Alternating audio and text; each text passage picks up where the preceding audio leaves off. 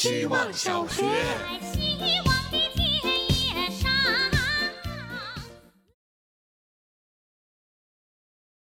大家好，我是小壁虎。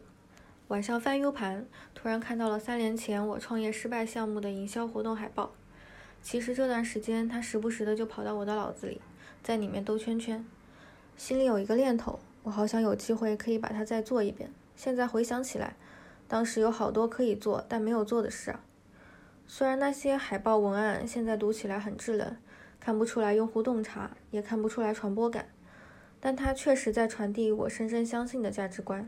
比如去别人不敢去的地方，继续狠狠地疯下去。我还是要做自己的产品，让产品成为作品，即使它只符合一小部分人的需要。我曾经打击过它，但它又回来了。事实证明，这件事依然是我没有任何抵抗，不论结果都想要去做，不做会后悔的。原来，人在任何时候真的都不应该打击自己的热爱。希望小学。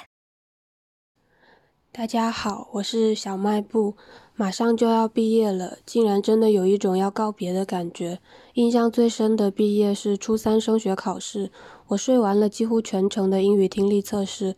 为什么会困成这样？因为考完这场试，我们就要各自回家了。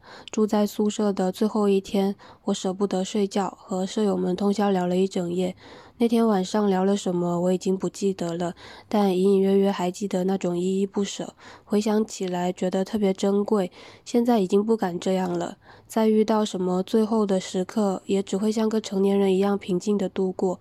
长大以后，友谊好像变得比较轻薄，大家保持着合适的距离，几乎没有再发生过什么可爱的冒犯。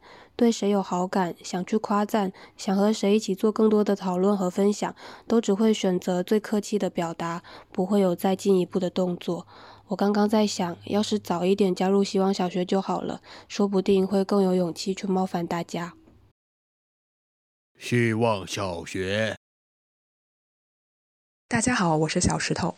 姑妈收拾小外甥的玩具，偌大的客厅散落的到处都是。还有许多堆置在大红桶里。姑妈说她玩两次就腻了。想起自己小时候没有什么玩具，父母给我买的小黄狗毛绒玩具，玩到一只眼睛和一只耳朵掉了，也不舍得丢。还有答应考试考到前三名才给买的小浣熊，到现在还放在我房间的柜子里。每一个玩具我都记得与它的故事。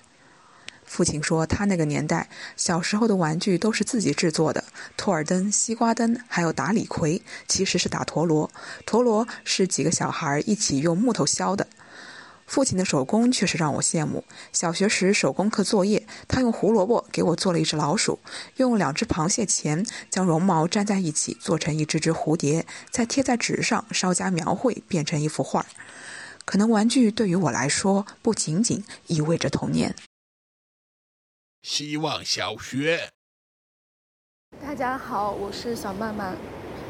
不知不觉，我们零九班要毕业了。这一个月，班长我当的不算称职，自己都有三次没交作业，更没有起到监督的作用。不过神奇的是，和开学第一天一样，结业的这一天，我也在海南万宁的海边。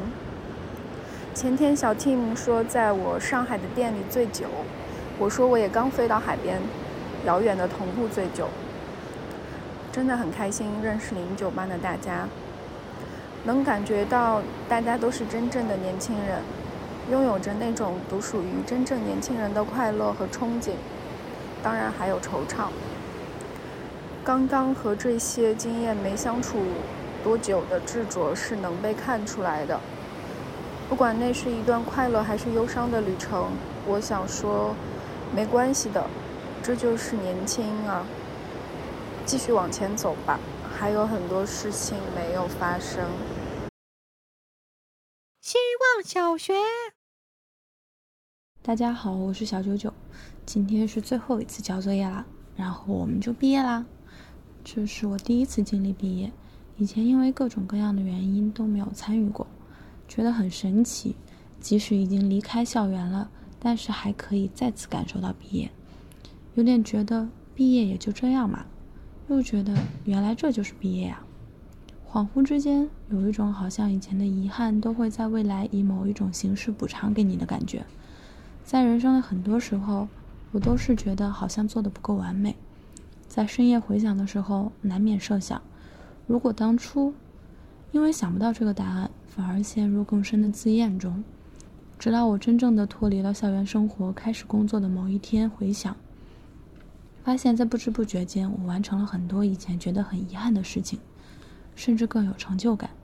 所以，我觉得，如果当下有遗憾的话，不要在意那么多，先往前走，总会在某个岔路口捡到以前错过的东西，像是一个游戏副本，系统总会意外的给你想要的道具。最后，祝大家毕业快乐！